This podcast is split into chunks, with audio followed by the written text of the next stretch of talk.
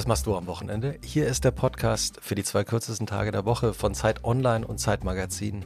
Wie immer mit der Schriftstellerin, Radiomoderatorin, Podcast-Hostin und jetzt gerade ihr... Darf ich das überhaupt verraten? Vielleicht nicht. Exposé für ihren neuen Roman abgegeben habende Ilona Hartmann. Hallo Ilona. Lieber Christoph, vielen Dank.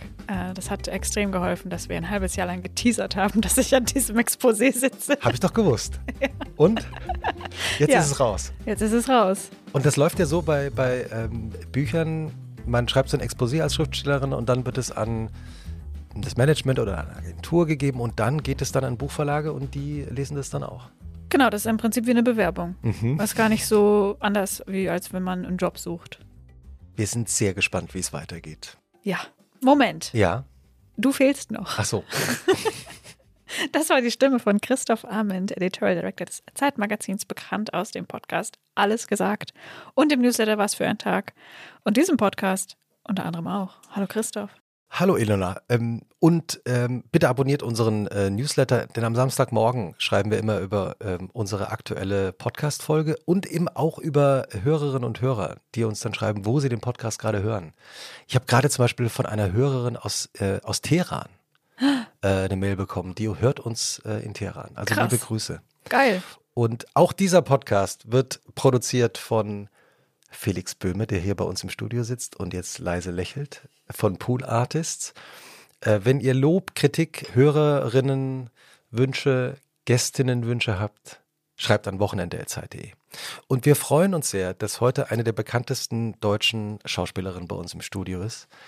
Sie so viele Filme und Theaterstücke gemacht hat, dass ich nicht alle aufzählen kann, aber deren Stimme und Gesicht wir seit, wenn ich das so unhöflich sagen darf, Jahrzehnten kennen, weil sie hat schon als Kind angefangen zu drehen. Korrekt. Oder? Ist korrekt. Ja, ist korrekt. Es kommt nämlich aus auch einer großen Theater- und Schauspielfamilie mit so vielen auch anderen berühmten Menschen. Sie ist irgendwie auch mit Bert Brecht, also naja. Kann man das nicht sagen? Naja, also ja, wenn es findige DNA-Tüftler schon, oder?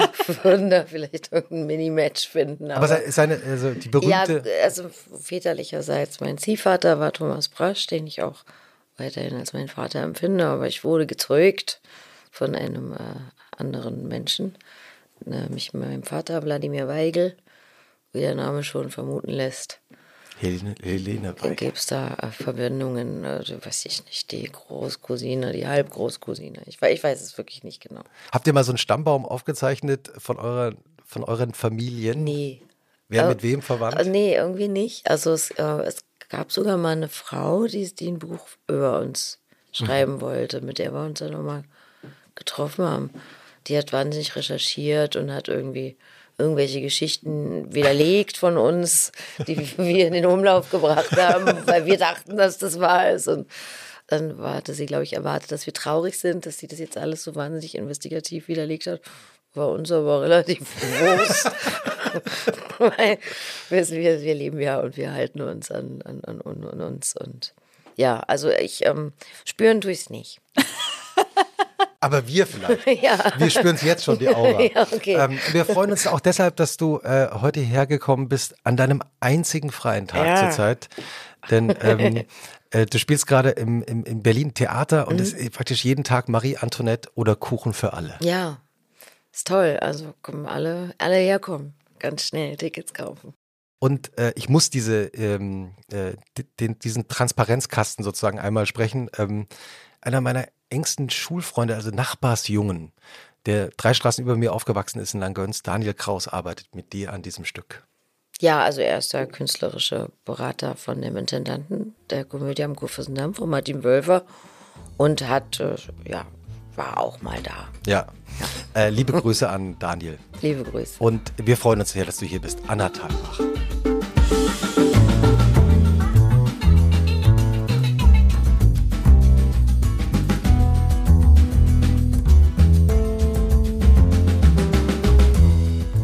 Haut rein, was wollt ihr wissen?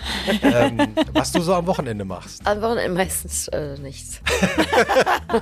Das war die kürzeste Folge super, danke. Von uns, was du am Wochenende. Das ist leider echt wahr. Also weil ich arbeite ja meistens am Wochenende. Ja. Also mein Wochenende ist ja auch nicht Samstag, Sonntag, sondern mein Wochenende beginnt, naja, also es ist immer so, wenn man Theater spielt, uns ist egal, ob man danach noch mit seinen Kollegen saufen geht oder mit Freunden oder nicht. Ja. Oder man geht gleich ganz artig nach Hause, wenn man am nächsten Tag noch Hörbuch vorher hat oder keine Ahnung.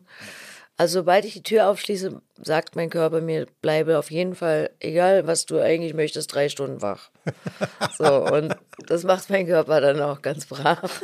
Und also das heißt, ich komme wirklich echt spät ins Bett. Also nicht vor 3, halb 4 schlafe ich. Also, und sonntags haben wir manchmal, wenn wir Pechglück haben, um 4 Vorstellungen und wenn wir Glück haben, um 18 Uhr. Also da schlafe ich dann eigentlich am Sonntag auch erst um Mitternacht irgendwie, Pi mal Daumen. Und dann habe ich den Montag frei und den Dienstag, bis ich wieder ins Theater muss, bis 17 Uhr. Also mein Wochenende ist so, weiß ich nicht, 40 Stunden irgendwie. Würdest du sagen, dass du eher auf der Bühne lebst, wenn du auftrittst in diesen Wochen oder nee. Abseits der Bühne? Ja, beides. Also die Bühne ist eine sehr lebendige Arbeit und ich bin sehr dankbar meinem Schicksal, dass ich den Beruf auf diese Weise, auf die ich ihn ausüben kann, ausübe, weil er ist sehr bunt und fordert mich neu heraus jedes Mal. Er hält meinen Geist jung und wach, weil ich mich immer wieder mit neuen Themen beschäftigen darf. Mhm. Ich habe wechselnde Kollegen, das heißt, wenn ich mal einen nicht leiden kann, weiß ich, den sehe ich irgendwo, brauche ich nicht wiedersehen und all diese Dinge. Also ich finde, das ist also alle Probleme, die der Beruf mit sich bringt, die er unweigerlich auch mit sich bringt, wie jeder Tal hat 2 Seiten hat, die nehme ich in Kauf für das, was mir meine Arbeit auch gibt. Und so. Ist die Bühne ein Schutzraum? Nein, um Gottes Willen, man ist ja dem Geschmack anderer Leute ausgeliefert und der ist nicht immer der Beste. Also, man ist als Schauspieler im Schutzraum, das weiß ich gar nicht, welcher Schauspieler diesen Raum genießen darf, weil du bist ja beruflich einfach permanenten Urteilen ausgesetzt. Und wenn man dann noch ein bisschen prominent ist, dann zieht sich das wahrscheinlich, also je nachdem, wie sehr man das an sich ranlässt, auch in den Alltag rüber. Also du kannst nicht eine Gabel normal halten, weil irgendjemand sagt, guck mal, wie die Gabel hält, die hat doch die Anna Thalbach. Guck doch mal, was hatten die für Schuhe an? Also deswegen, der Schutzraum ist ja meine Sneakers, wie immer. Ich habe da kurz mal unter den Tisch geschaut. Also der Schutzraum, den musst du dir selbst schaffen und mein Schutzraum sind meine Freunde und meine Familie. Und meine Interessen, so, das ist mein geschützter Raum. Aber die Bühne ist da, wo ich auftrete, das ist meine Arbeit und ganz im Gegenteil, die Bühne ist, also ich finde auch generell, wenn Kunst wirklich nicht nur Unterhaltungskost ist oder so ein Konsumentengut, sondern inspirieren, berühren, öffnen soll, dann muss das immer total vom Deep Down, vom so Dick Down kommen. Das muss also mit totaler Liebe. Also da ist man nicht schützer. Wenn man sich da schützt, dann glaube ich, ist das die Sendungsbewusstsein natürlich automatisch eingeschränkt, weil man ja vorsichtig ist und das spüren die Leute. Und die Leute spüren auch, wenn man sich bereit ist, sich ihnen zu schenken, in diesem Moment mit Haut und Haar. Und das geht nicht, wenn man einen Schutzpanzer anhat. Wie jede Folge von Und was machst du am Wochenende, geht auch diese Folge los, Anna, mit der literarischen Recherche der Schriftstellerin hier im Raum, die bei Mondlicht und Kerzenschein in ihre lederne Kladde wie Energie sparen eingetragen hat. Bei ausgeschalteter Heizung. Dein Wochenende in diesem kalten Energiewinter. Wie dein Wochenende wohl aussieht. Und sie wird uns das jetzt aus ihrer Lederkladde vortragen. Ja. Und anschließend reden wir darüber, was davon stimmt und was nicht. Wir schauen mal. Ja, na herrlich. Es ist ein Sprung ins kalte Wasser. Ich schenke mich dir in diesem Moment. Ich liebe Geschenke. Es gibt manche Wochenenden, an denen würde Anna Thalbach gerne im Hasenkostüm auf einem Ledersofa sitzen und in die Ferne starren und einfach nur Kette rauchen. Es gibt Wochenenden, an denen würde Anna Thalbach gerne so lange durch Berlin laufen, bis der Kalender wieder auf 1988 steht und die nächste geheime Kellerrandale nur eine Hausecke entfernt ist. Nachdenkende Gäste. Hm. Und es gibt Wochenenden, an denen Anna Thalbach einfach nur froh ist, dass Berlin für sie eine Art Mehrgenerationenhaus auf mehreren 100 Quadratkilometern darstellt. Nickende Gäste. Ja. Spätes Frühstück zu Hause, früher Sekt bei der Freundin, verwandtschaftliche Anschlussverabredungen, für Essen oder Kultur mit dem Ergebnis, abends ins Bett zu sinken, sich extrem nach sich selber zu fühlen und auch noch zu wissen, wie es so weit kommen konnte.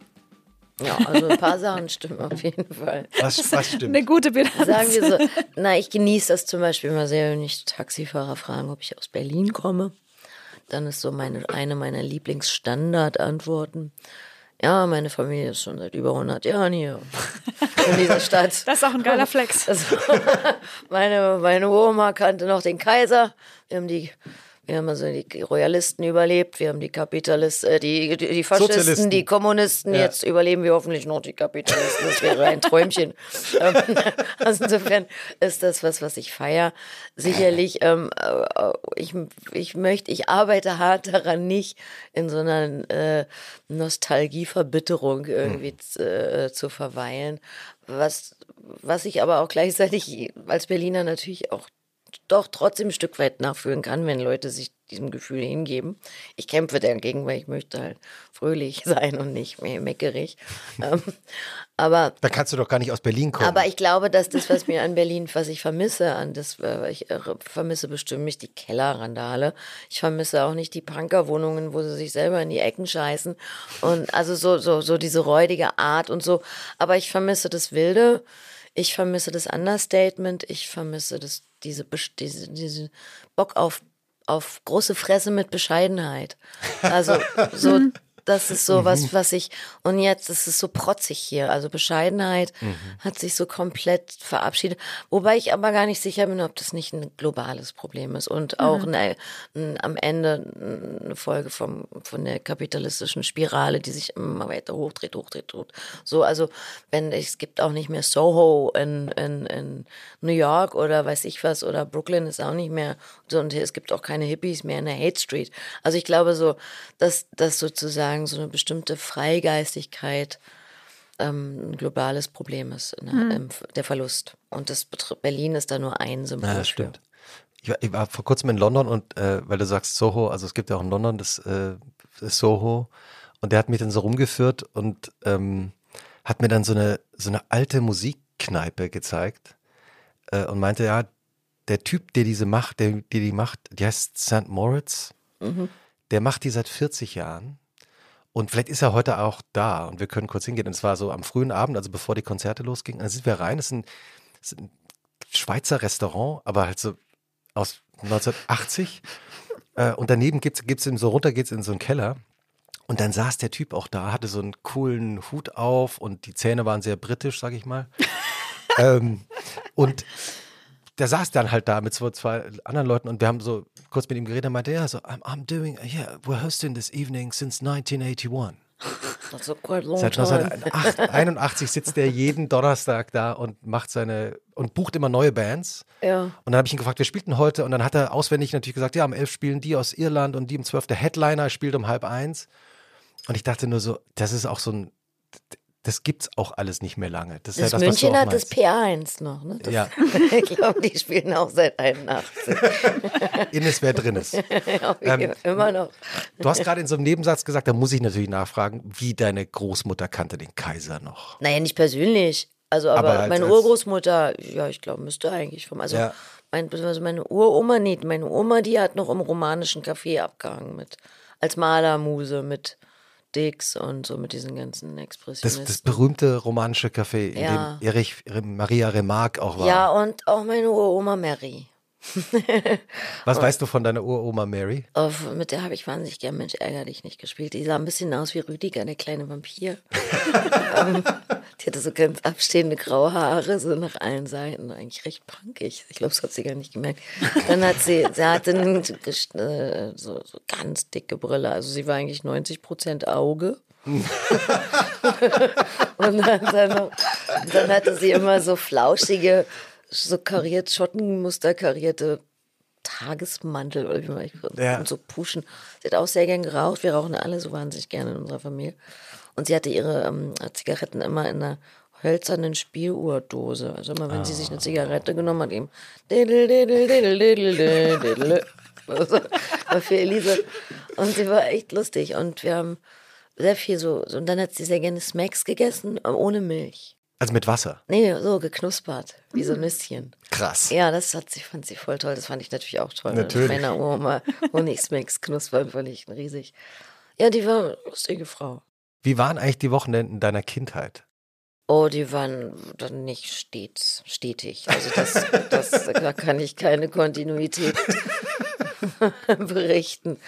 Also ich war als ganz kleines Kind, mit 2 war ich in der Wochenkrippe. Früh. Also das gab es, glaube ich, auch nur in der DDR. Also das gab es, glaube ich, gar nicht im Westberlin. Keine Ahnung. Ja. Da, weil meine Mutter war 19, darf man nicht vergessen. Und Katharina Thalbach. Ja, genau. Kathi, meine Mama. Und da war ich an den Wochenenden zu Hause und unter der Woche in dieser Wochenkrippe. Da gehe ich mal davon aus, dass ich das ziemlich cool fand, dass ich nach Hause durfte. Da kann ich mich aber nicht mehr so gut daran erinnern. Und im Internat, dann in Berlin, hier war ich auch von der 1. bis zur 4. Klasse noch im Internat, wo man immer am Wochenende auch zu Hause war. Also habe ich es eigentlich immer genossen. Ich war als Kind viel alleine an den Wochenenden. Meine Eltern waren viel aus oder arbeiten oder aus und arbeiten meistens. Da habe ich viel Fernsehen geguckt. Was denn so? Ja, genau. Ich habe ich habe eigentlich auch ganz viel aufgenommen. Meine ganze Filmerziehung kommt eigentlich aus dieser sehr, sehr frühen Kindheit. Heute würden Pädagogen sagen, oh Gott. Also ich kann nur sagen, ihr seht mich an, ich bin vielleicht ein bisschen überladen, aber nicht total irre. Und ich möchte auch niemandem Gewalt antun. Aber ich habe so, bis ich 10 war, so alle Chaplins, alle Hitchcocks, alle. Dann gab es auf NDR diese Reihe Monster, Mythen, Mutationen. Das habe ich total gern geguckt. Den Cineclub gab es auf NDR, auf N3. Aber schon nicht so Kinderkram, sondern schon so gute Sachen. Ja, gute Sachen. Ja. Ich habe nur gute Sachen geguckt. Die Hitchcock, so Filmschule eigentlich schon, Klassiker. Ja, eigentlich habe ich als kleines, also als einstelligjähriges Kind eine komplette filmhistorische Ausbildung bekommen. Ja. Wir hatten damals einen Betamax-Rekorder und da habe ich dann immer die Filme auch aufgezeichnet. Auch Kurosawa habe ich als Kind zum Beispiel gesehen und Bertolucci, Fellini. Ja, so die ganze, also alles, was viele Leute heute gar nicht mehr kennen, glaube ich. Aus all diesen Filmregisseuren, die du jetzt genannt hast, wenn du jetzt mal so 2, 3 Filme empfehlen würdest, welche fallen dir da ein? Naja, ich meine, es ist in diesen Zeiten, kann man nicht genug den großen Diktator gucken und Charlie Chaplin. Die große Rede am Ende rührt einen jedes Mal zu Tränen und man fragt sich nicht, warum nicht jeder, der diese Rede hört, sofort alle Waffen niederlegt und Blumen drauf pflanzt. Also das ist, glaube ich, immer noch ein ganz toller Film. Ich finde auch Das Wunder von Mailand von Vittorio De Sica ein Kleinod. Dann gibt es einen Film, der heißt A Portrait of Jenny. Auch ganz mystisch, ganz geheimnisvoll, ganz schön. Also das sind so, ja, und Der Zauberer von Oz natürlich. Von Die Muppet Show. Warum, was findest du besonders an dem? Habe ich als Kind halt, hat mich das fertig gemacht. Ich glaube, die ganze Atmo von dem Film, die Lieder und dann auch das Erleben von, es war ja auch geplant, es war der erste Farblangfilm. Und man hat das richtig speziell um diesen großen Effekt von, wir gehen jetzt von Schwarz-Weiß und Farbe, von Kansas nach Oz. Das war sozusagen, glaube ich, ich weiß nicht, das hat mich als Kind auch gekriegt einfach. Kannst du dich an den Mauerfall eigentlich erinnern? Ja, natürlich, aber ich 16. Wie war der Abend? An dem Abend habe ich tatsächlich geschlafen. Und am nächsten Morgen waren meine Eltern noch wach, als ich aufwachte zur Schule. Dann, da habe ich in Eisenacher gewohnt und musste dann von der Eisenacher über die große Kreuzung Urania, an der Urania vorbei und den Wittenbergplatz einsteigen, um dann zu fahren mit der U-Bahn zu meiner Schule. Da, wo das KaDeWe ist, also für alle, die nicht in Berlin leben. Ja, und naja, also mein erster Anblick war, dass die standen bis zur Kreuzung von der Oranje rein in die Martin-Luther rein, standen ungefähr 500 beim Big Sexy Land an. Wohlgemerkt, es war meine Schulwege, also es war 7:30 Uhr. Und du warst 16. Ja. Dann dachte ich so, okay, das wollten die jetzt. Ist klar, check. Naja, gut, dafür muss man auch kein Blut vergießen, haben sie recht. Auf jeden Fall, und die andere Bande stand dann am KaDeWe an. Ja. Ja, das war so das Erste, was ich gesehen habe, was die wollten, die jetzt drüber gekommen sind in der Nacht. Dann hatte ich frisch meinen DDR-Pass bekommen, für den meine Eltern sich sehr eingesetzt haben, so aus Identitätsgründen. Weil du hast damals im Westen gelebt. Ja. Also wann seid ihr? 76, da war ich 3 Jahre alt. Genau. Und da hatte ich lustigerweise genau in dem Jahr mit einem Schweizer Visum, weil mein Großvater aus der französischen Schweiz kommt, also ein völlig stranger Pass eigentlich. Und da habe ich mir natürlich das Begrüßungsgeld geholt. 100 Mark. Damals waren es 100 Mark. Und weil sie den Stempel vergessen haben, habe ich 2 Mark geholt. Und dann bin ich auch umsonst mit dem Bus gefahren und so. Also ich war natürlich der King in der Klasse, weil ich war die Einzige mit so einem Lappen in der Tasche. Und dann hatte ich aber lustigerweise moderiert, später dann im Palais am Gendarmenmarkt, Jahre später, 25 Jahre Mauerfall. Mhm. Schröder war da und Genscher und Gorbi und Wovereit und weiß ich nicht, wer da alles war. Und dann war da so mein Moderationsplan und an der einen Stelle stand ich, ich soll was Persönliches erzählen. Aha. Ich so, dann erzähle ich mit dem Geld, dass ich mir das 2 Mal geholt habe. Und dann habe ich mir so 50 Euro noch so reingemacht und meinen Pass reingeklemmt. Und ich habe den Pass auch mitgebracht und habe dann eben diese Geschichte erzählt. Und dann hat Wovereit den Braten gerochen und hat sofort meine 50 Euro geschnappt. Also ich habe es zurückgezahlt an alle, die jetzt unken. Ich habe meine Schuld beglichen. Also ich weiß nicht, ob Wovereit er die behalten hat oder der die dann, weiß ich nicht. Aber ich habe es jedenfalls bezahlt. Jetzt. Hat er an den Flughafen weitergegeben. Und das Lustigste war aber eigentlich, dass dann, als die Moderation fertig war, ich dann neben Gorbi Platz nahm. Und er nahm meine Hand, ich möchte sagen, in seine Pranke. Da hat die so geknufft und meinte so, good job. Und dann meinte seine Assistentin, it's the only he can say in English. Dann habe ich gedacht, dafür hat sich es auf jeden Fall 100 Mal gelohnt. Für den Moment. Das war sehr schön. Also so viel zur, wie mein Vater immer so schön gesagt hat, zur Wiederverscheißerung. Also ich stelle mir das vor, du bist 16 und die Mauer fällt und die 90er Jahre in Berlin waren ja, weil du das vorhin ja so erwähnt hast, die waren ja genauso. Die waren wild. Ja, es war auch eine geile Zeit auf jeden Fall.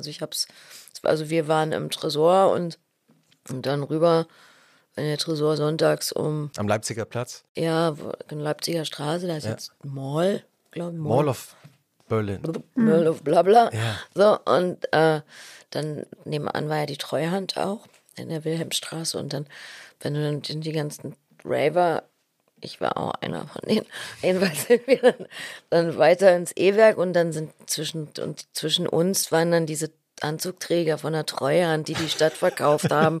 Also ich glaube, das war schon, das passte. Also heute zum Beispiel könnte ich überhaupt nicht mehr so Techno feiern, wie wir das damals gemacht haben, weil das in the German Zeitgeist einfach war, für da passte das. So. Das war ja insofern auch so verrückt, weil wenn man das noch im Nachhinein so betrachtet, dass Techno ja von so schwarzen amerikanischen DJs in Detroit erfunden wurde. Ja. Naja, erfunden, also ich oder meine Kraftwerk. Mit den Einflüssen von deutscher elektronischer Musik, wie Kraftwerk natürlich. Die, aber als ihre kleinen Vinylplatten da produziert haben, ja in Amerika kein Mensch interessiert hat. Und plötzlich merkten die ja, hoppla, da gibt es Leute in Germany. Ja, they like it. Und die spielen das in den Läden. They love to stampf. Ja. Und ich glaube, kann man sich heute gar nicht mehr vorstellen, oder? Dass dann plötzlich, also dann Derek May und ja, aber so plötzlich dann in Berlin aufgelegt haben. Aber ich finde so, das ist halt eben das, was die jetzt in diesen Zeiten, in denen wir leben, in diesen ultimativ kapitalistisch zenitären Zeiten, wo man alles, was man irgendwie rausschafft, um Kundschaft zu generieren, man vorher sich irgendwelcher Marktforschungen, und ich habe auch gehört, dass sie bei Kinderfilmen Kinder an Elektroden anschließen und messen, wo sie ausschlagen, und das muss dann aufs Menü für die nächste Kinderstory. Also Erfolg absehbar zu machen. Ich glaube, dass Sachen, die besonders sind und die eben, wie wir drauf gekommen sind, eben einem Zeitgeist entsprechen, Woodstock ja letztendlich auch. Und wenn wir jetzt länger quatschen, da finden wir noch 1000 andere Beispiele, die sind nicht planbar. Und die entstehen eben genauso, weil sie einfach entstehen. Weil du gerade gesagt hast, ja, ich war auch eine Raverin. Ich habe auch sehr viel auf Techno-Raves in den 90ern. Gibt es eine Nacht, an die du dich erinnerst, die ganz besonders war? Also, ja, doch, waren schon einige dabei, aber das ist, glaube ich, nicht, das ist FSK 92. So, aber, doch, da war. Aber so ein Glücksmoment auf der Tanzfläche zum Beispiel. Da habe ich habe wahnsinnig gern getanzt und tanze auch heute immer noch wahnsinnig gerne. Also das kann ich mich an viele Glücksmomente, ich kann mich halt, naja, also das kann ich wirklich nur so umreißen, aber ich kann auf jeden Fall sagen, dass ich mal in einer Technosause im Bunker gelandet bin. Das war an einem Donnerstag. Wo heute die Boros Collection ist. Korrekt. Da ist jetzt kurz drin, oder dürfen nur noch Anzugträger rein, und da übergibt sich auch keiner mehr. Aber man kann heute noch den Darkroom vom Bunker sehen. Ja, das ist dann so das klingt irgendwie pervers. Also diese Kunstkenner, die dann diesen Tourismus so, ich weiß nicht, das ist nicht so meins. Aber auf jeden Fall, wenn wir da Donnerstag, wie ich dachte Donnerstag, ich glaube, es war auch Donnerstag. Und dann sind wir am nächsten Tag, wie ich dachte, nach Hause. Und dann war das aber Montag. Also, so gesehen kann ich mich nicht an die beste Nacht erinnern. Es waren offensichtlich 4 beste Nächte. Und ich weiß bis heute nicht, wie das passieren konnte. Ich habe keine Ahnung. Ich weiß bis heute, vielleicht habe ich irgendjemand was verkauft oder keine Ahnung. Ich weiß es nicht. Wird keine Kunst gewesen sein. Nein, absolut nicht. Ja. Weil du vorhin gesagt hast, deine Wochenenden sind eigentlich Montag so bis Dienstag Mittag. Genau. Wenn du so an dem Montag dann aufwachst, was machst du als erstes? Erstmal die Augen auf. Ja. Und dann gucke ich erstmal raus aus dem Fenster, und meistens rauche ich, trinke Kaffee. Also das gesündeste Frühstück der Welt, was ich allen empfehlen kann, genieße ich dann, und meistens schlafe ich dann noch weiter. Also ich versuche so viel wie möglich zu schlafen an den Montagen. Manchmal gucke ich auch sinnlos Fernsehen. Was ich jeden Morgen mache, ist Nachrichten lesen. Also so. Und im Internet. Sinnlos Fernsehen heißt dann, also machst du deinen Laptop auf oder machst du wirklich einen? Ich mache noch ganz oldschool echten Fernseher an. Mit einem Amazon-Stick. Immerhin. Ja. Wow. Und dann? Und was schaust du dann? Also was entspannt dich dann an deinem Wochenende? Was mich nicht beansprucht. Also wenn ich gar keinen Anspruch möchte, dann ist es tatsächlich sowas Stumpfes wie, keine Ahnung, Kochsendung. Ja. Shopping Queen ist für mich auch stumpf. Kann ich aber gut so. Ich gucke ja nicht hin. Es ist nur so und Reportagen. Für alles andere, also ich gucke gerne auch so Krimi-Sachen. Aber so True-Crime-Kram. Nicht Soko und Tatort. Also nicht, wo waren sie um 3, können sie das bezeugen, sondern... Hast du ja auch schon mitgespielt. Also, aber in allem von den Sachen. Ich wollte gerade sagen, du kennst diese Dialoge. Ja, die kennt man ja. Das kennt man. Man kennt ja auch die Arztdialoge eigentlich. Wie gehen die? Sind Sie sicher? Haben Sie das schon mal untersuchen lassen? Sollen wir Ihre Frau anrufen? Ja, irgendwie sowas. Woran merkst du, dass dir, beziehungsweise was sind so Kriterien, damit ein Film dir gefällt? Oder eine Serie? Also schwierige Frage.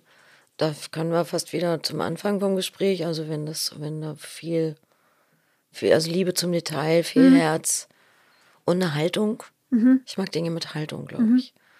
Und wenn es wenn es eine krasse Haltung ist, kann ich sogar an Abstriche machen oder Brutalität verzeihen oder keine Ahnung. Aber ich mag nicht Filme mit Effekthascherei, und ich mag nicht Filme, wo es also absehbar ist, also wo man einfach weiß, was als nächstes kommt. Sind Sie sicher? Aber das weißt du bestimmt oft, oder? Ja.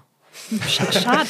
Ja, aber es gibt auch immer noch Sachen, die mich immer mal wieder kriegen, überraschen. Ja. Was hat dich zuletzt überrascht? Wie hieß der denn nochmal? The Taste of Cherry Flavor oder so. Ah ja, habe ich nicht gesehen. Das war so eine Netflix-Serie. Aha.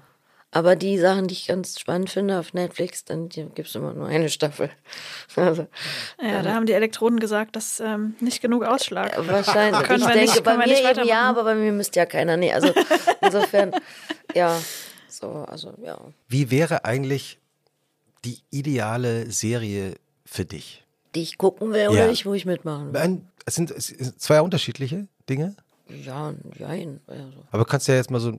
Also wir sind ja hier unter uns. Ja, die ideale Serie. Also die ideale Serie wäre, hätte so ein Rahmen für eine Handlung, aber jede einzelne Folge würde auch autonom funktionieren als Geschichte.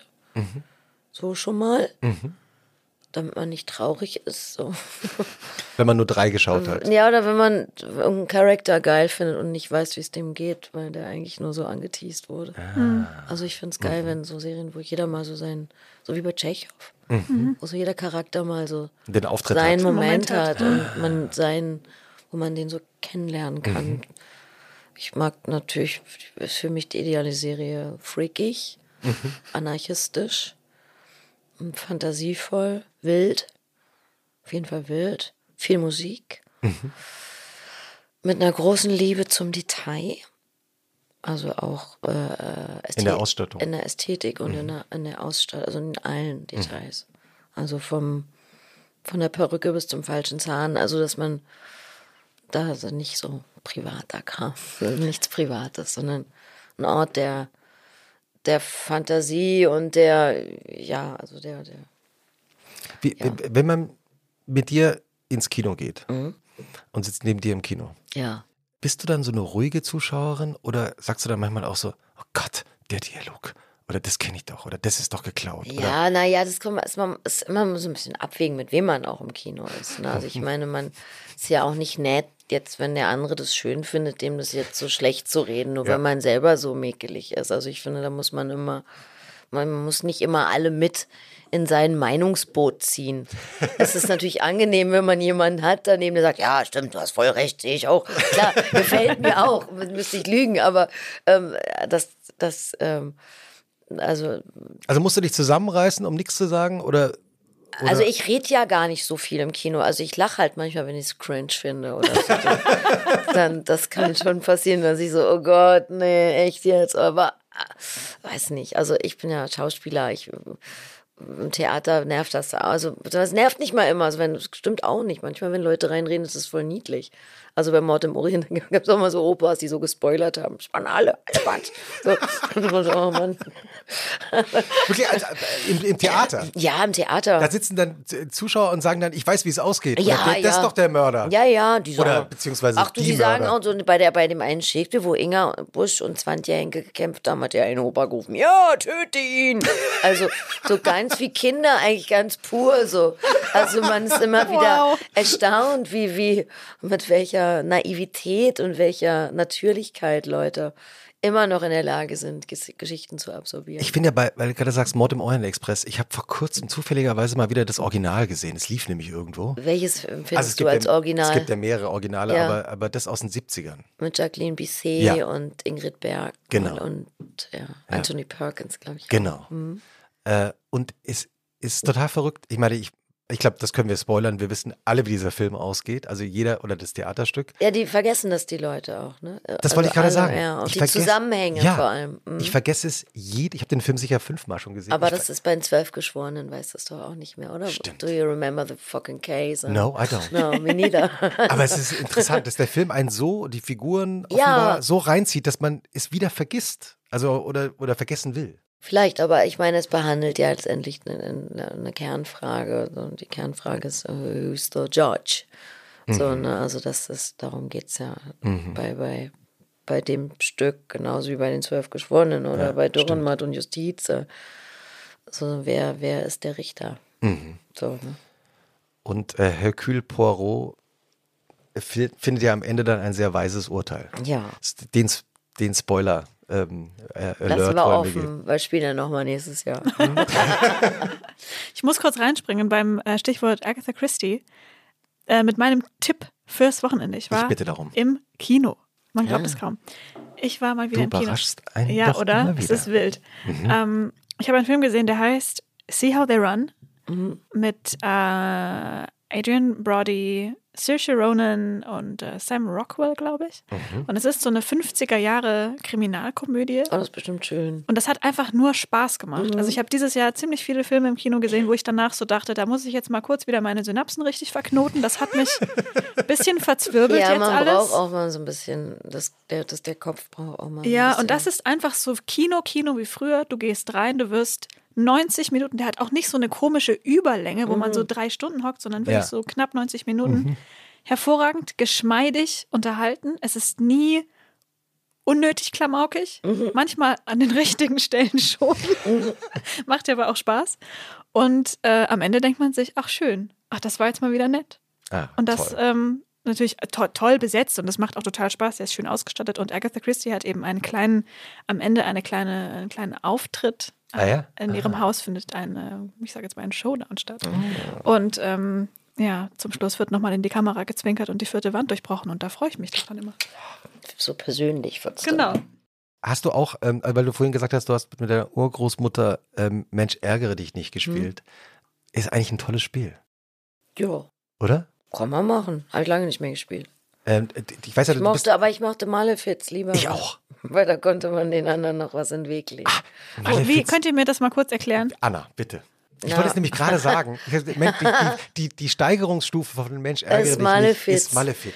Ja, ist ein bisschen anders, ist schon ein komplett anders aufgebautes Spielfeld, aber im weitesten Sinne geht es auch darum, 3 oder 4 von seiner Farbe in ein bestimmtes Feld zurückzubringen. Du kannst aber bei bestimmten Würfen, es gibt Blockaden, also kleine weiße Steine, die man vor den Gegner stellen kann, wenn man die erreicht, erwürfelt und so weiter. Für noch mehr Streit. Ja. Perfekt. Genau.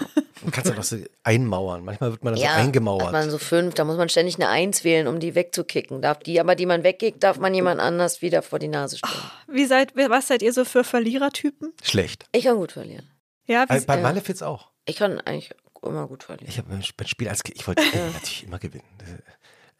Aber bei mir in der Familie, wenn du ein schlechter Verlierer warst, ganz blöd. Dann wurdest du halt doppelt geärgert. Also lieber so tun, als könnte man verlieren.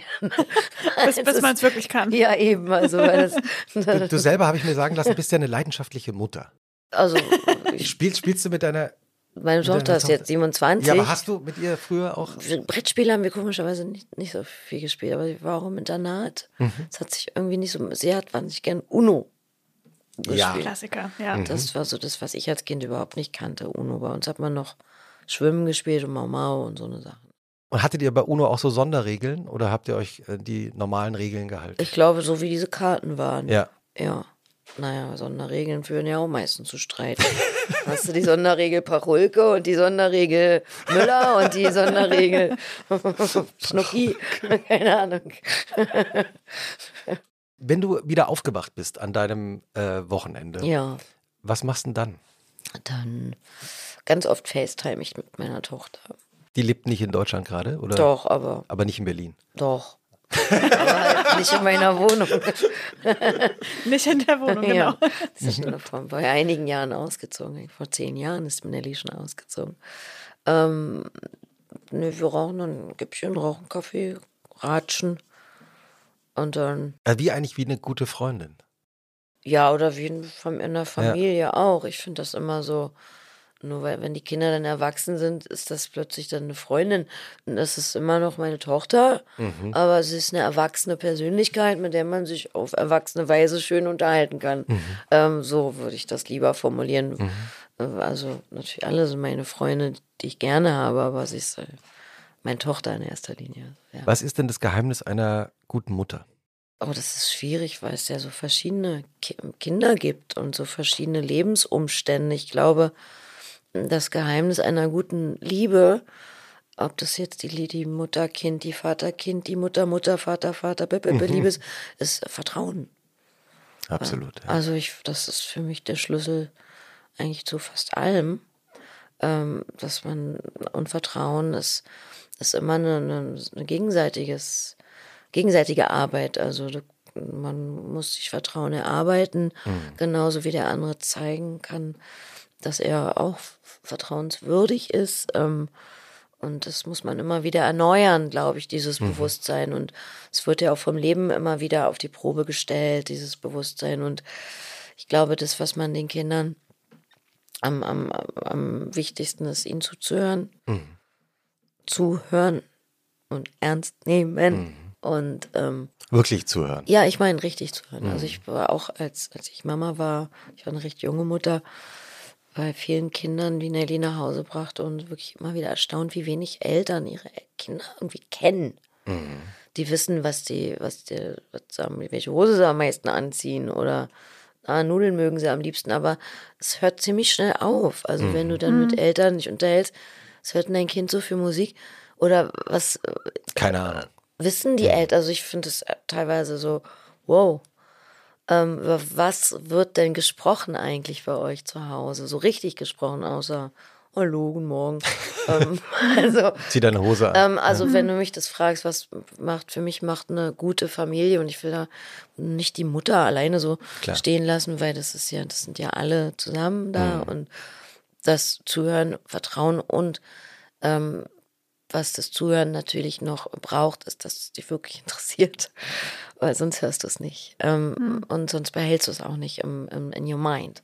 Also Zuhören heißt auch nicht sagen, okay, ich reiß mich jetzt 10 Minuten zusammen, dir nicht dazwischen zu quatschen, sondern das heißt auch, ich versuche das zu hören, was du sagst, und zu verstehen, warum dich Sachen interessieren oder warum dich Sachen nicht interessieren. War deine Mutter so? In vielen Fällen ja.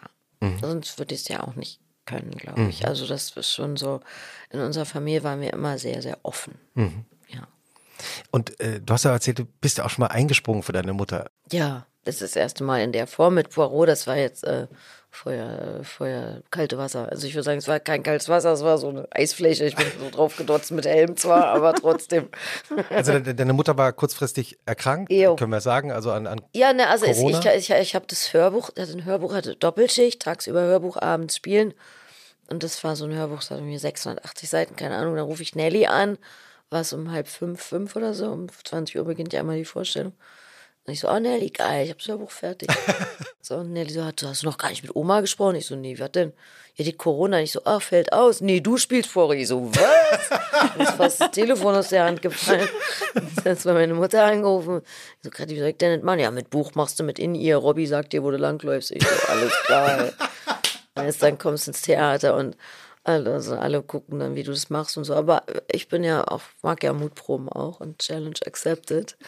Und ja. Also mit in ihr heißt, du hast einen Kopfhörer im Ohr? Ein kleines Plug, ja. Genau. Und der Inspizient sagt, er muss links laufen, setz dich rein.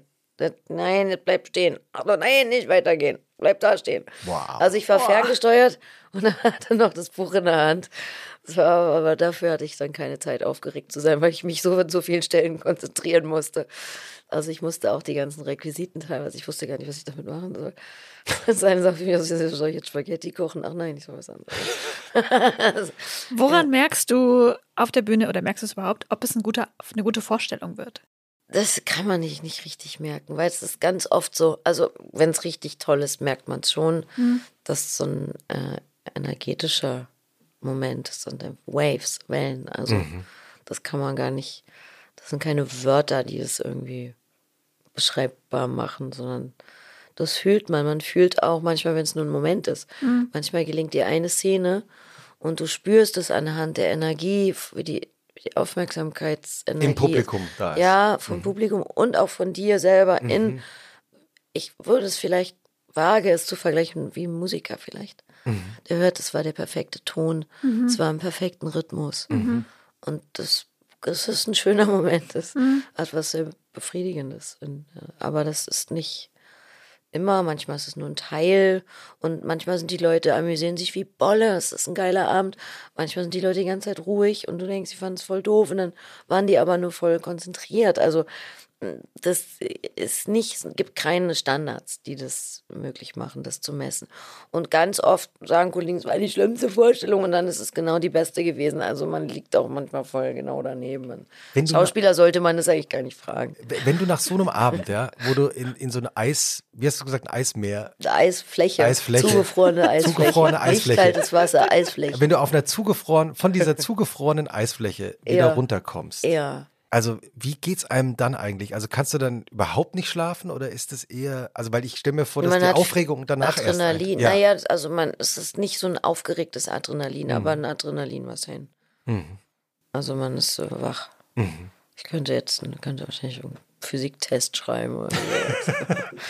Und was machst du stattdessen? Also wenn du sagst, du kommst nach Hause, bist erstmal noch so 3 Stunden. Ich gucke dann noch ein bisschen Fernsehen und dann mache ich noch hier Instagram-Gedöns für den nächsten Tag. Mache ich ja meistens kleine Filmchen für Werbung und beschäftige mich kurz damit. Und dann irgendwann werde ich müde.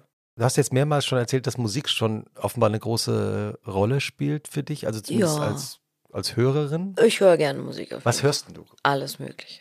Zum Beispiel? Oh Gott, da kann ich nicht anfangen. Also jetzt von den aktuelleren Sachen mag ich Noga Erez. Ach, fantastisch. Finde ich ganz toll im Moment. Israelische Rapperin. Ja, genau. Hast du die auch live mal gesehen? Leider nein, ich habe keine Karten mehr bekommen, die war schon ausverkauft. Aber die finde ich toll. Was findest du toll an der? Ich weiß nicht, ich finde den Sound geil, ich finde die Braut cool. Was soll ich sagen?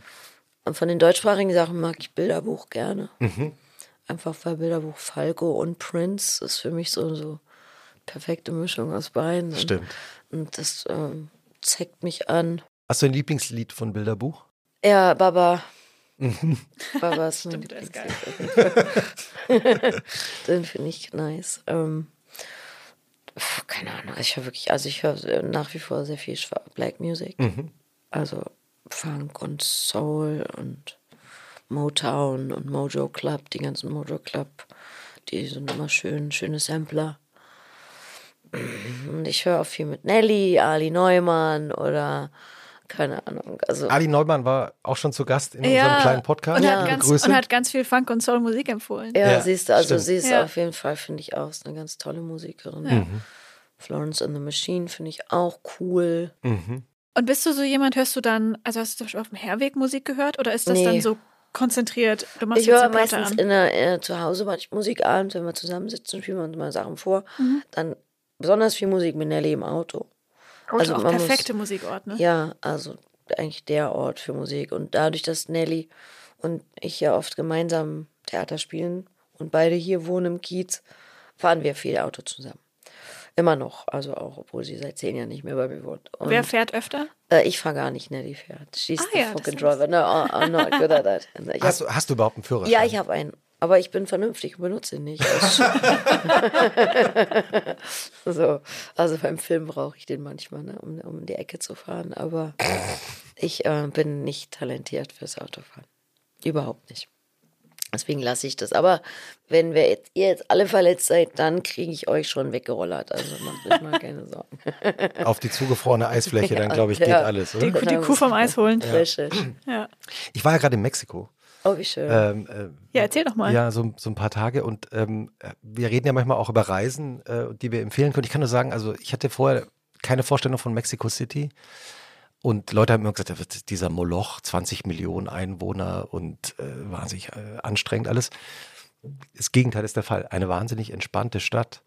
Ganz angenehmes Klima, immer so 20 bis 25 Grad. Es ist relativ hoch, 2000 Meter, deswegen sehr trocken. Merkt man da was von? Also, dass das hoch ist? Die Luft ist ein bisschen dünner. Also man merkt, dass man einfach oben ist irgendwie. Aber dadurch ist es eben sehr trocken. Also es ist eben nie feucht und so. Es gibt keine Luftfeuchtigkeit, es ist nicht schwül. Und man kann halt wahnsinnig toll essen. Und man kann auch also es ist gar nicht teuer. Und ich habe mir nur als Tipp rausgeschrieben, weil ich habe vorher ein paar Freunde angerufen, Freundinnen, ob sie irgendwelche Empfehlungen hätten. Und ein deutsch-mexikanischer Künstler, Hans Barragan, die Familie kommt aus Mexico City. Und der sagte dann, es gibt also das Maxim, das ist ganz toll, dieses Bistro, das ist natürlich auch ein bisschen teurer, dann gibt es das und das und das. Aber mein allerlieblingstaco, den gibt es in der Taqueria Los Cocuyos. Und da bin ich auch hingegangen. Und das ist halt so ein Straßenstand. Also als Berlinerin und Berliner würdest du sagen, ja, die Schlange war ungefähr so lang wie bei Mustafas Gemüsedöner. Und also zwei Typen stehen vorne und bedienen einen. Einer steht hinten und grillt. Und das ist der wirklich beste Taco gewesen, den ich in meinem Leben gegessen habe. Kann ich mal sehen. Ja. So sieht es aus. Boah, ich zeig dir mal kurz den. Looking Instagram. Very fried. Ja, das sind Fotos, kein Instagram. Ach so, sorry. Und so, ich zeig das mal. Muss verweiten, weil sonst ich meine, ich so meine hier, Brille kannst du sehen. So. Kann ich das größer machen? Warte mal, ich mache dir das Foto größer. Ich sehe das sonst nicht mehr. Ich meine, auf den Fotos sieht es halt aus wie ein Taco, ne? Aus wie ein Taco. Ja, ist auch ein Taco, aber ist wirklich wahnsinnig gut. Der Taco aller Zeiten. Ja, ist wirklich fantastisch. Und dann habe ich am nächsten Tag bei so einer Ausstellungseröffnung davon erzählt, dass dieser Taco so toll ist. Und dann sagte eben eine Mexikanerin, ja, weißt du eigentlich, wie der Taco, der richtige Fleischtaco erfunden wurde? Ich sage, keine Ahnung. Naja, das war so, als die Spanier Mexiko erobert haben, dachte ich schon, oh Gott, Gott, Gott. Ja, also Hernando Cortés. Dann wollte er den Sieg über die Azteken feiern. Und die Spanier, was ich auch nicht wusste, haben ja nur gegen die Azteken gewonnen, weil alle anderen Völker, die da gelebt haben, sich gegen die Azteken verschworen hatten, weil die Azteken diese anderen Völker immer abgeschlachtet hatten.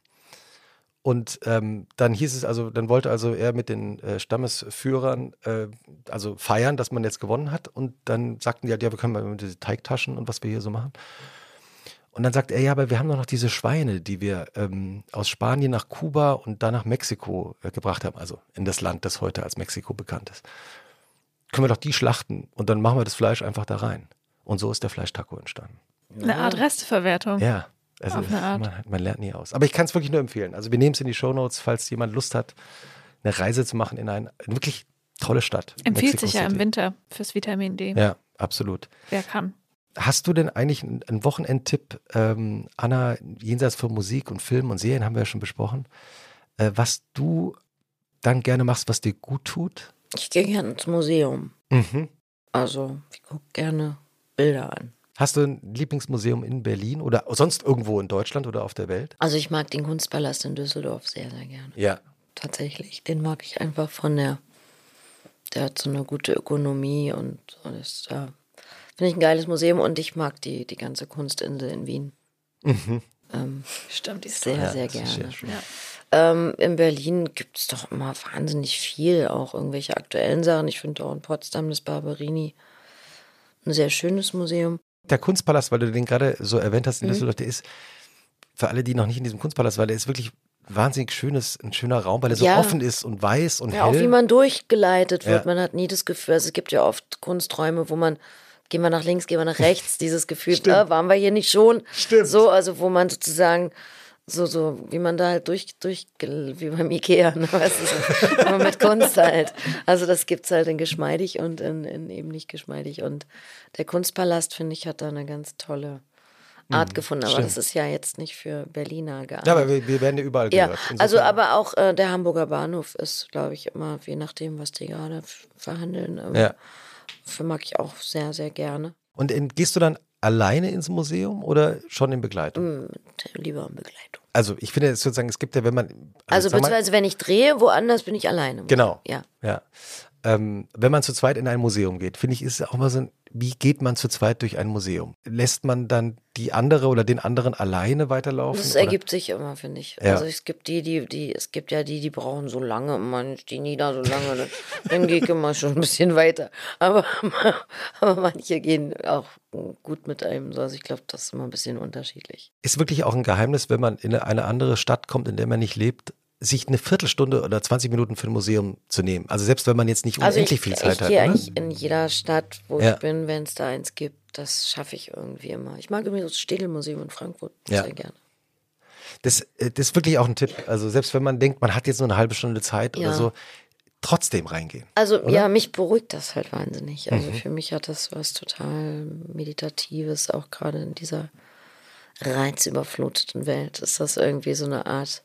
Ja, das stimmt. Stillstand und es hat was Meditatives und im Gegensatz zum Instagram-Museumsbesuch fühlt man sich in so einem Museum ja lustigerweise nie gehetzt. Es flüstern auch immer alle. Ja, also es hat eben sowas Besinnliches. Und alle machen die Museumshände hinten. Ja. Am Rücken verkreuzt. Ich ertappe mich auch mal. Ich habe nichts angefasst. Ja. Ich habe nichts gestohlen. Gibt es eigentlich einen Ort in Berlin, oder ich meine, Berlin hat sich ja jetzt in den letzten Jahrzehnten so sehr verändert, gibt es da aber noch einen Ort, wo du gerne hingehst, wo du denkst, hier ist eigentlich die Welt noch in Ordnung? Ich weiß ja nicht. Oder die Stadt zumindest. Ja, naja, als ich sie gut fand, war sie bestimmt auch nicht in Ordnung. Also, nee, eigentlich wüsste ich jetzt, was hat schon alles. Also ich finde es, in Westberlin gibt es, glaube ich, schon noch so Orte, wo man echt so denkt, so echt jetzt? Echt? Also ist nicht so Schmargendorf oder so. Dann gibt es ja auch wirklich noch so Kneipen und auch, wo man denkt so, wow, das gibt es echt noch. Aber das ist ja auch nicht das, wo ist auch nicht mehr dasselbe, wo ich war. Also alles, wo ich war als Kind, ist weg. Davon gibt es nichts mehr.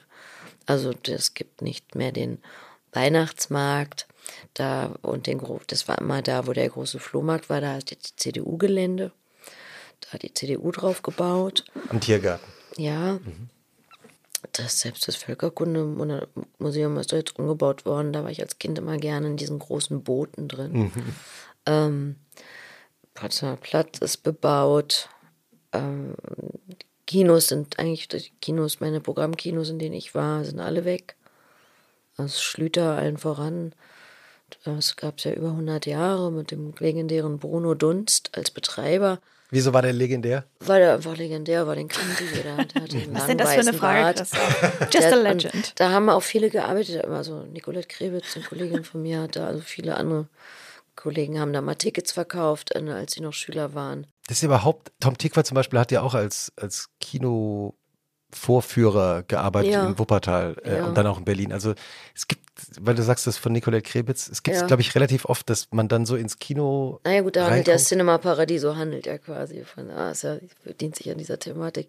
Also so, ja, diese Orte sind, und auch die, also ich habe heute auch gesehen, was sie jetzt da, sind sie fast fertig mit dem Haus, was sie da, wo das Tacheles früher war. Das sieht echt gruselig aus, sorry to say so. Also, wo ich dann auch mal denke, Mann, Berlin, ey, guckt doch mal, wir haben so, es gibt so geile Architekten auf der Welt. Guckt euch Korea an, es gibt begrünte Häuser, es gibt so Tolles und wir kommen immer noch mit diesem popligen, erwachsenen Lego. Echt? Ich denke, wir sind so Dorfland, wir sind nicht Deutschland, wir sind echt Dorftrottelland. So, also sorry, ich will niemanden beleidigen, aber ich sehe das auch in Berlin und frage mich, echt 2020, und ihr baut immer noch den gleichen Scheiß wie in den 80ern und 90ern dahin. Habt ihr gar keine Fantasie? Und ja, Architektur in Berlin ist wirklich ein sehr trauriges Kapitel. Zum Heulen ist das, ehrlich. Hast du mal überlegt, woanders hinzuziehen? Ja, aber ich wusste halt dann doch nicht, wo. Also, ja, also ich dachte, ich muss hier mal weg. Ich meine, man darf auch nicht vergessen, wenn ich jetzt da zum Schiller-Theater muss, da war ich das erste Mal, da war ich 5. Also ich werde jetzt nächstes Jahr 50, also hänge ich seit 45 Jahren in dem Kasten abgeführt. Und meine Grundschule ist auch nicht weit. Ich denke auch mal, mit Anna ist echt weit gekommen. So Globetrotte. Ja, nee, also es ist so, nein, also ich bin, hab's nicht, weiß nicht woanders. Also ich finde, bei allem, was Berlin abhanden gekommen ist, ist Berlin trotzdem noch ein freier Ort, gemessen an vielen anderen Orten in der Welt. Und ich als Frau auch und als selbstständige, wilde, künstlerische Persönlichkeit bin hier ganz gut aufgehoben. Ich spreche kein Spanisch. Ich spreche Französisch, könnte ich noch wieder auffrischen und lernen. Und England ist mir zu teuer. Also ich bin noch da, mangels Alternativen. Vielleicht ist Mexico City, wäre vielleicht. Vielleicht, aber da weiß ich auch nicht, als Frau. Und dann arbeite ich ja hier in meinem Land auf Deutsch, und von Mexiko holt mich dann nicht jeder. Die sagen dann nehmen wir mal lieber die andere, die muss nicht von Mexiko herkommen. Weil du vorhin gesagt hast, dass deine Tochter ja auch Schauspielerin geworden ist.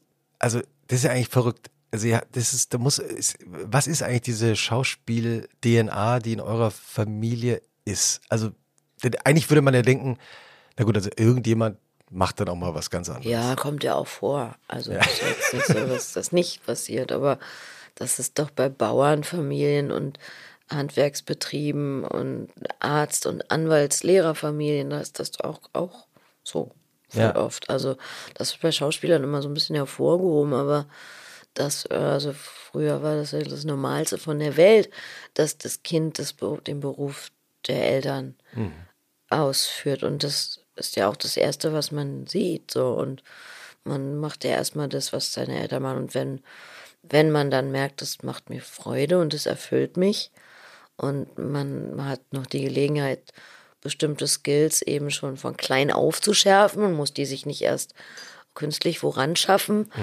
dann macht man das halt. Also bei mir war die Frage gar nicht gestellt. Also ich habe mit 16 mehr verdient als meine Lehrer. Das fand ich cool. Klar. Also und gerade mit 16, da sagt man nicht, vielleicht sehe ich das mit 35 anders. Also weißt du, dann sagst du, leg mich am Arsch, Lehrer, gib mir eine 6, ich gehe nach Hause und kaufe mir was Schönes. Weißt du, also das ist dann so, da fehlt dann so ein bisschen die Notwendigkeit, ne? Was anderes zu erlernen. Was ist das Glück beim Schauspielen?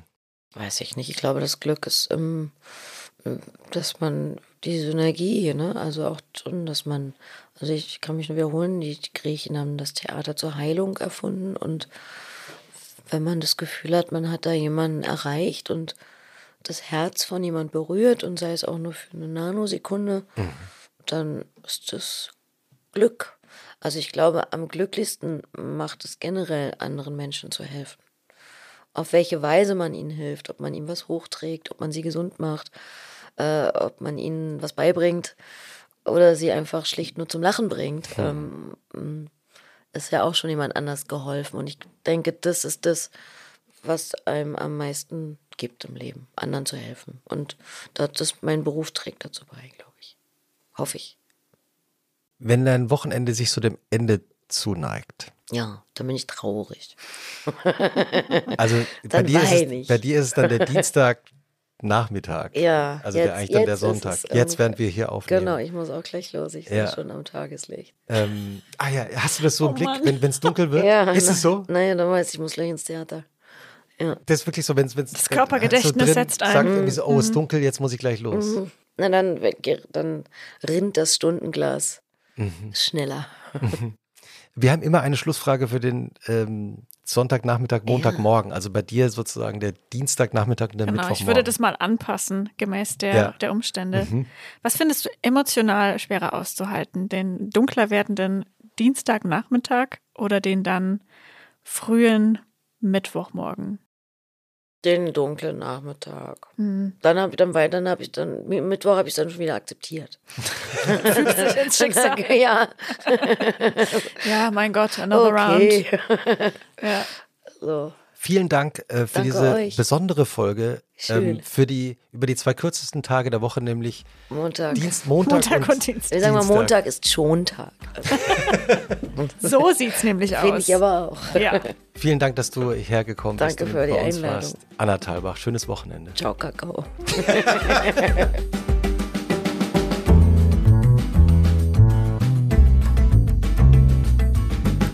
Und was machst du am Wochenende?